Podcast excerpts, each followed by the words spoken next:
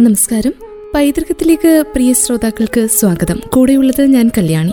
നിധിക്ക് തുല്യമായ അമൂല്യ വസ്തുക്കളുടെ ശേഖരം ചരിത്രം തുടിക്കുന്ന കഥകൾ. ഇങ്ങനെയുള്ള കഥകൾ എന്ന് വേണ്ട സകലതും അറിയുവാനും കാണുവാനും പഴമ നിറഞ്ഞ തറവാട് മുറ്റത്തേക്ക് തന്നെ എത്തിച്ചേരണം.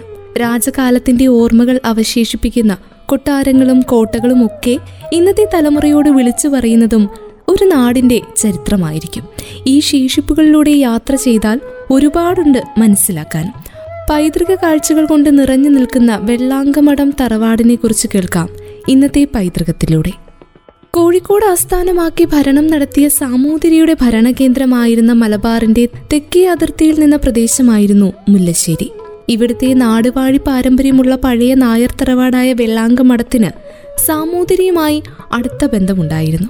ഇന്ന് നിശബ്ദതയിലാണെങ്കിലും മുല്ലശ്ശേരിയുടെ ചരിത്രത്തിൽ വെള്ളാങ്കമഠത്തിന് വലിയ സ്ഥാനമാണുള്ളത്. നികുതി പിരിവും തങ്ങളുടെ ചേരിക്കല്ലായിരുന്ന ചാവക്കാട് ദേശത്തിന്റെ പടനായകത്വവും വാഗയിൽ നായർ കാരണപ്പാട് കൈമൾ എന്നീ സ്ഥാനപേരുകളും സാമൂതിരി ഈ തറവാടിന് പതിച്ചുകൊടുത്തു നായർ നാടുവാഴികൾക്ക് കൊടുക്കുന്ന അതിശ്രേഷ്ഠ പദവിയാണ് വാഗയിൽ നായർ എന്ന പദവി. മറ്റ് നായർ വിഭാഗങ്ങളുമായി വിവാഹബന്ധം പോലും പണ്ടിവർക്കുണ്ടായിരുന്നില്ല. വാഗയിൽ നായർ തറവാടുകൾ തമ്മിലേ വിവാഹം നടന്നിരുന്നുള്ളൂ. എന്നാൽ മറ്റു നായർ സമുദായങ്ങളിൽ എന്ന പോലെ മരുമക്കത്തായമായിരുന്നു ഇവിടെയും. തമ്പുരാക്കന്മാർക്ക് വേണ്ടി അംഗം വെട്ടുകയും കാര്യങ്ങൾ തീരുമാനിക്കാൻ സഹായിക്കുകയും ചെയ്തിരുന്ന ചങ്കരം കുമരത്ത് തറവാടുമായി ഈ കുടുംബത്തിന് അടുത്ത ബന്ധമുണ്ടായിരുന്നു. ദേശത്തെ പ്രബലരായിരുന്ന ചങ്കരം കുമരത്തുകാർക്ക് തണ്ടാൻ സ്ഥാനത്തിനു പുറമെ നാട്ടു തണ്ടാൻ മൂത്ത തണ്ടാൻ എന്നീ സ്ഥാനങ്ങളും കൊടുത്തതിൽ നിന്ന് അവരുമായുള്ള ആ ബന്ധത്തിന്റെ ആഴം നമുക്ക് വ്യക്തമാകും. വെള്ളാങ്കമടക്കാർ സാമൂതിരിയുടെ രാഷ്ട്രീയ സാമൂഹിക സാമ്പത്തിക കാര്യങ്ങളുടെ ചുമതല വഹിച്ചിരുന്നു എന്നതിന് തെളിവാണ് ഇന്നും ആ മഠത്തിൽ സൂക്ഷിച്ചിരിക്കുന്ന പഴയ രസീതുകളും കീഴാധാരങ്ങളും മറ്റും. നാല് തലമുറ മുൻപ് പ്രഗത്ഭ വിഷവൈദ്യനായ ചാത്തൻ നായർ ഇവിടെ ഉണ്ടായിരുന്നു. കടിച്ച പാമ്പിനെ വരുത്തിച്ച് വിഷമിറക്കുന്നതടക്കം കഠിന ചികിത്സകൾ പോലും ഇവിടെ ചെയ്തിരുന്നെന്നാണ് പറയപ്പെടുന്നത്. ഇത്തരം കഠിന ക്രിയകൾ ചെയ്യുന്നിടത്ത് സമ്പത്തും സന്താനവും ഒരുമിച്ച് നിലനിൽക്കുകയില്ലെന്നാണ് വിശ്വാസം. സമ്പത്തിന് കുറവ് വന്നില്ലെങ്കിലും മരുമക്കത്തായ സമ്പ്രദായം നിലനിന്നിരുന്ന ഈ തറവാട്ടിൽ പെൺമക്കൾ ഇല്ലാതാവുകയും മാളു എന്ന കുഞ്ഞ് നീശാരുടെ മകനായ കൃഷ്ണനുണ്ണി നായരോടുകൂടി ഈ ശാഖ അവസാനിക്കുകയും ചെയ്തു. കൃഷ്ണനുണ്ണി നായരുടെ മക്കളുടെ പിൻതലമുറക്കാരാണ് ഇന്ന് ഈ തറവാടിന്റെ കാര്യങ്ങളും ക്ഷേത്ര സംബന്ധമായ കാര്യങ്ങളുമൊക്കെ നോക്കി നടത്തുന്നത്. പഴയകാലത്തെ വില്ലേജ് ഓഫീസ് എന്നൊരു പേരുണ്ട് വെള്ളാങ്കമഠത്തിന് വെള്ളാങ്കമഠത്തെ അങ്ങനെ വിശേഷിപ്പിക്കുന്നതിൽ ഒട്ടും അതിശയോക്തിയില്ല.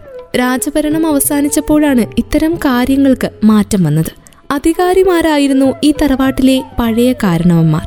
ചാപ്പൻ നായർ ബ്രിട്ടീഷ് സൈന്യത്തിൽ ക്യാപ്റ്റനായിരുന്നു ബ്രിട്ടീഷ് നയങ്ങളെ എതിർത്ത അദ്ദേഹം ജോലി വിട്ട് തറവാട്ടിലേക്ക് മടങ്ങി. കുഞ്ഞുണ്ണി നായർ കോമൺ നായർ എന്നിവർ അധികാരിമാരും അപ്പു നായർ സബ് ഇൻസ്പെക്ടറുമായിരുന്നു അന്ന്. മദ്രാസ് പ്രസിഡൻസി കോളേജിൽ നിന്ന് ഇന്റർമീഡിയറ്റ് പാസ്സായി ഡിസ്ട്രിക്ട് ഹെൽത്ത് സൂപ്പർവൈസിംഗ് ഓഫീസറായി റിട്ടയർ ചെയ്ത കൃഷ്ണനുണ്ണി നായർ ആയിരുന്നു അവസാനത്തെ വാഗയിൽ നായർ. സാത്വികനായിരുന്ന അദ്ദേഹം നല്ലൊരു ചിത്രമെഴുത്തുകാരനുമായിരുന്നു. അദ്ദേഹം വരച്ച എഴുപത്തിയഞ്ച് വർഷം പഴക്കമുള്ള വീട്ടയ്ക്കൊരു മകന്റെയും ദേവിയുടെയും ചിത്രങ്ങൾ ഇന്നും അവിടെ സൂക്ഷിച്ചിട്ടുണ്ട്. മുൻപ് എട്ടുകെട്ടായിരുന്നു വെള്ളാങ്കമടം തറവാട്. വടക്കേക്കെട്ട് എന്നറിയപ്പെടുന്ന ഒരു നാലുകെട്ട് പിന്നീട് പൊളിച്ചു മാറ്റി. ബാക്കി ഭാഗമായ നാലുകെട്ട് ഇന്നുമുണ്ട്. പ്രൗഢിയുള്ള പൂമുഖവും ചുറ്റുവരാന്തകളും ഒക്കെയുണ്ട്. മുകൾ നിലയിലേക്ക് രണ്ട് കോണിപ്പടികൾ. അതിലൊന്ന് വീട്ടുകാർക്ക് ഉപയോഗിക്കാൻ അകത്തുനിന്നും മറ്റൊന്ന് അതിഥികൾക്ക് മുകളിലേക്ക് എത്തുവാനായി പുറത്ത് പൂമുഖത്തിനോട് ചേർന്നു. ഇരുനിലകളും മരം കൊണ്ടുള്ള തട്ടാണ്. മരപ്പലകകളാൽ വേർതിരിക്കപ്പെട്ട ഓവകങ്ങളുള്ള അഞ്ച് കിടപ്പുമുറികൾ മുകൾ നിലയിലുണ്ട്. പ്രകൃതിദത്തമായ ചായക്കൂട്ടുകളാലുള്ള അലങ്കാരമെഴുത്ത് വെള്ളാങ്കമടത്തിന്റെ കട്ടിലുകൾ ശ്രദ്ധിച്ചാൽ കാണുവാൻ സാധിക്കും. പുലിത്തോൽ മാൻകൊമ്പ് തുടങ്ങിയവ കൊണ്ട് ചുവരുകൾ അലങ്കരിക്കപ്പെട്ടിട്ടുണ്ട്. ചിത്രപ്പണികളോട് കൂടിയ ഭസ്മക്കൊട്ട ആമാടപ്പെട്ടി ചങ്ങലവട്ട തുടങ്ങിയവയും കലവറയിൽ വലിയ ചെമ്പുകൾ ഓട്ടുരുളികൾ ചരക്ക് തൂക്കുവിളക്ക് ചങ്ങലവിളക്ക് മാടമ്പി വിളക്ക് കുത്തുവിളക്ക് മരത്തവികൾ എന്നിവയും പല വലിപ്പത്തിലുള്ള ചീനഭരണികൾ കൽച്ചട്ടികൾ എന്നിവയും അടക്കം പഴയകാലത്ത് ഉപയോഗത്തിലിരുന്ന നിരവധി വസ്തുക്കൾ ഇന്ന് വിശ്രമത്തിലാണ്. മച്ചിൽ ശ്രീചക്രം വെച്ച് ആരാധിക്കുന്നുണ്ട്. വാസ്തുശാസ്ത്രത്തിൽ പറയപ്പെടും വിധം തെക്കുഭാഗത്തായി ഒരു കരിമ്പനയും ഇവിടെയുണ്ട്. നാൽപ്പത് സെന്റ് സ്ഥലത്ത് എന്നും തിരിതെളിക്കുന്ന പാമ്പിൻകാവും വേട്ടയ്ക്കൊരു മകൻ പ്രതിഷ്ഠയുള്ള ഒരു ക്ഷേത്രവും തറവാട്ട് വളപ്പിൽ കാണാം. തണ്ണീർക്കായൽ പാടശേഖരത്തിനോട് ചേർന്ന് നിൽക്കുന്ന വെള്ളാങ്കമടക്കാർക്ക് ഒരു കാലം വരെ ധാരാളം കൃഷിയിടങ്ങളും ഉണ്ടായിരുന്നു. കൊയ്ത നെല്ല് പല കളപ്പുരകളിലായി ശേഖരിച്ചിരുന്നു. ഓരോ ജാതിക്കും ഓരോ കളപ്പുര പോലും ഇവിടെ ഉണ്ടായിരുന്നു അത്രേ രണ്ടു വീതം പടിപ്പുര തൊഴുത്ത് കയ്യാല നാല് കുളങ്ങൾ കുളപ്പുരകൾ എന്നിവയൊക്കെ ഉണ്ടായിരുന്നു. തറവാട്ടുപറമ്പിൽ ഇന്നും കുളങ്ങളും തൊഴുത്തും നിലനിൽക്കുന്നുണ്ട്. ജന്മിമാരായിരുന്ന കാലത്ത് ഈ തറവാടും അവരുടെ കുടിയാന്മാരും തമ്മിൽ ഊഷ്മളമായ ബന്ധമാണ് നിലനിന്നിരുന്നതെന്ന് പറയപ്പെടുന്നു.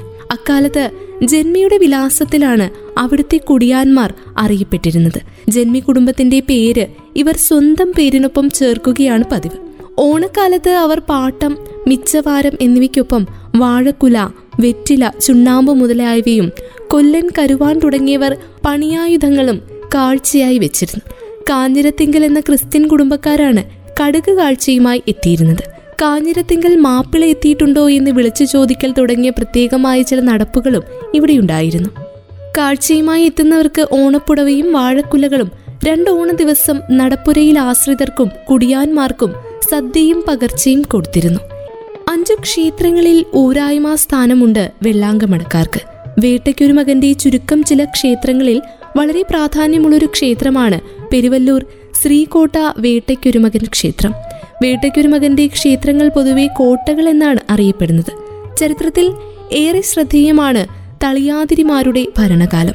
പെരുവല്ലൂർ അടക്കമുള്ള ഭൂഭാഗത്തിന്റെ ഭരണസിരാ കേന്ദ്രമായിരുന്നു പറമ്പൻ തളി മഹാദേവ ക്ഷേത്രം. പിന്നീട് ഈ പ്രദേശങ്ങൾ രാജഭരണത്തിന് കീഴിലായപ്പോൾ പെരുവല്ലൂരും രാജഭരണത്തിലായി. അന്ന് നിർമ്മിക്കപ്പെട്ട കോട്ടയുടെ അവശിഷ്ടങ്ങൾ ഇന്നും കാണാം.